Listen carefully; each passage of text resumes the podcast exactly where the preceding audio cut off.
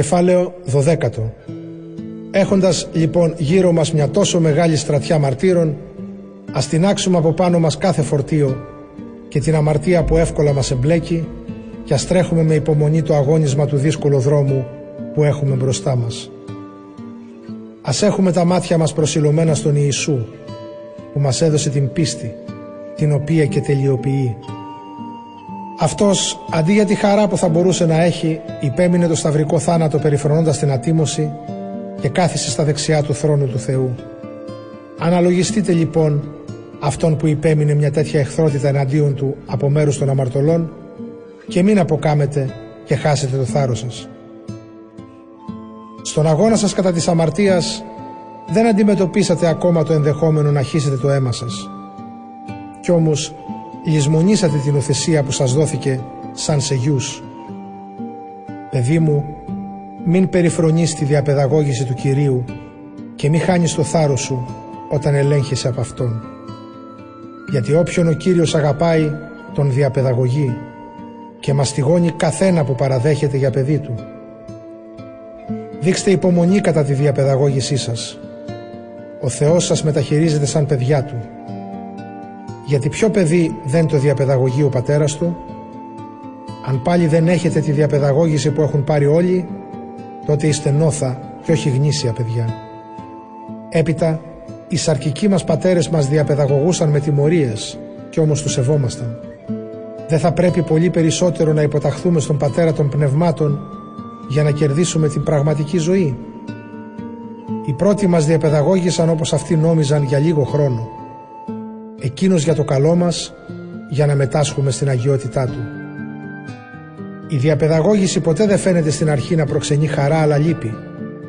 Αργότερα όμως αποφέρει ειρήνη και δικαιοσύνη σε αυτούς που διαπαιδαγωγήθηκαν. Γι' αυτό λοιπόν σηκώστε ψηλά τα κουρασμένα χέρια σας και στεριώστε τα παραλυμμένα σας γόνατα.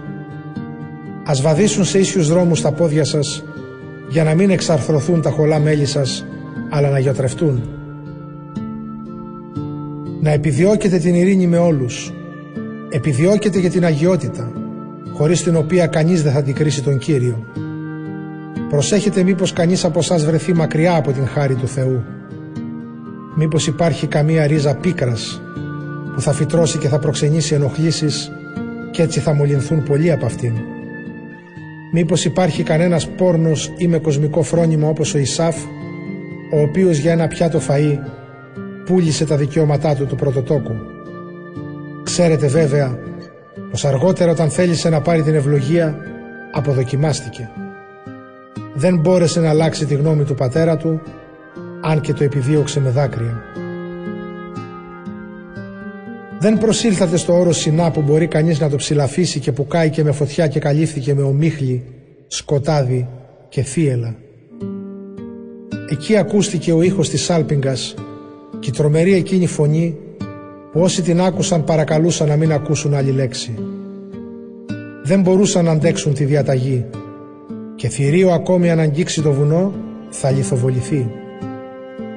Ήταν μάλιστα τόσο φοβερό το φαινόμενο ώστε ο Μωυσής είπε «Είμαι γεμάτος φόβο και τρόμο».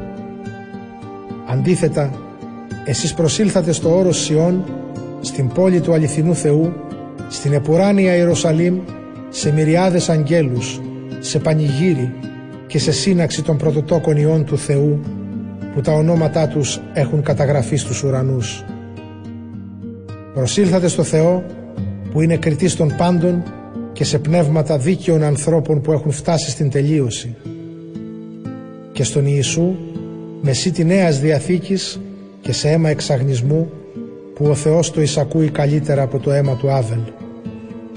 Προσέχετε λοιπόν να μην αρνηθείτε τη φωνή αυτού που σας μιλάει, γιατί αν εκείνοι δεν ξέφυγαν τη τιμωρία όταν αρνήθηκαν να ακούσουν εκείνον που τους δίδαξε πάνω στη γη, πολύ περισσότερο δεν θα ξεφύγουμε εμείς αν απαρνηθούμε εκείνον που μας μιλάει από τους ουρανούς.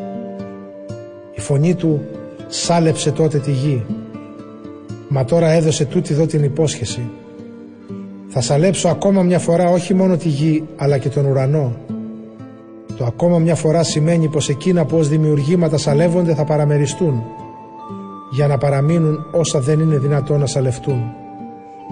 Γι' αυτό ας είμαστε ευγνώμονες που μας προσφέρεται μια ασάλευτη βασιλεία και ας λατρεύουμε το Θεό με τρόπο ευάρεστο, με σεβασμό και με ευλάβεια, γιατί ο Θεός μας είναι φωτιά που κατακαίει.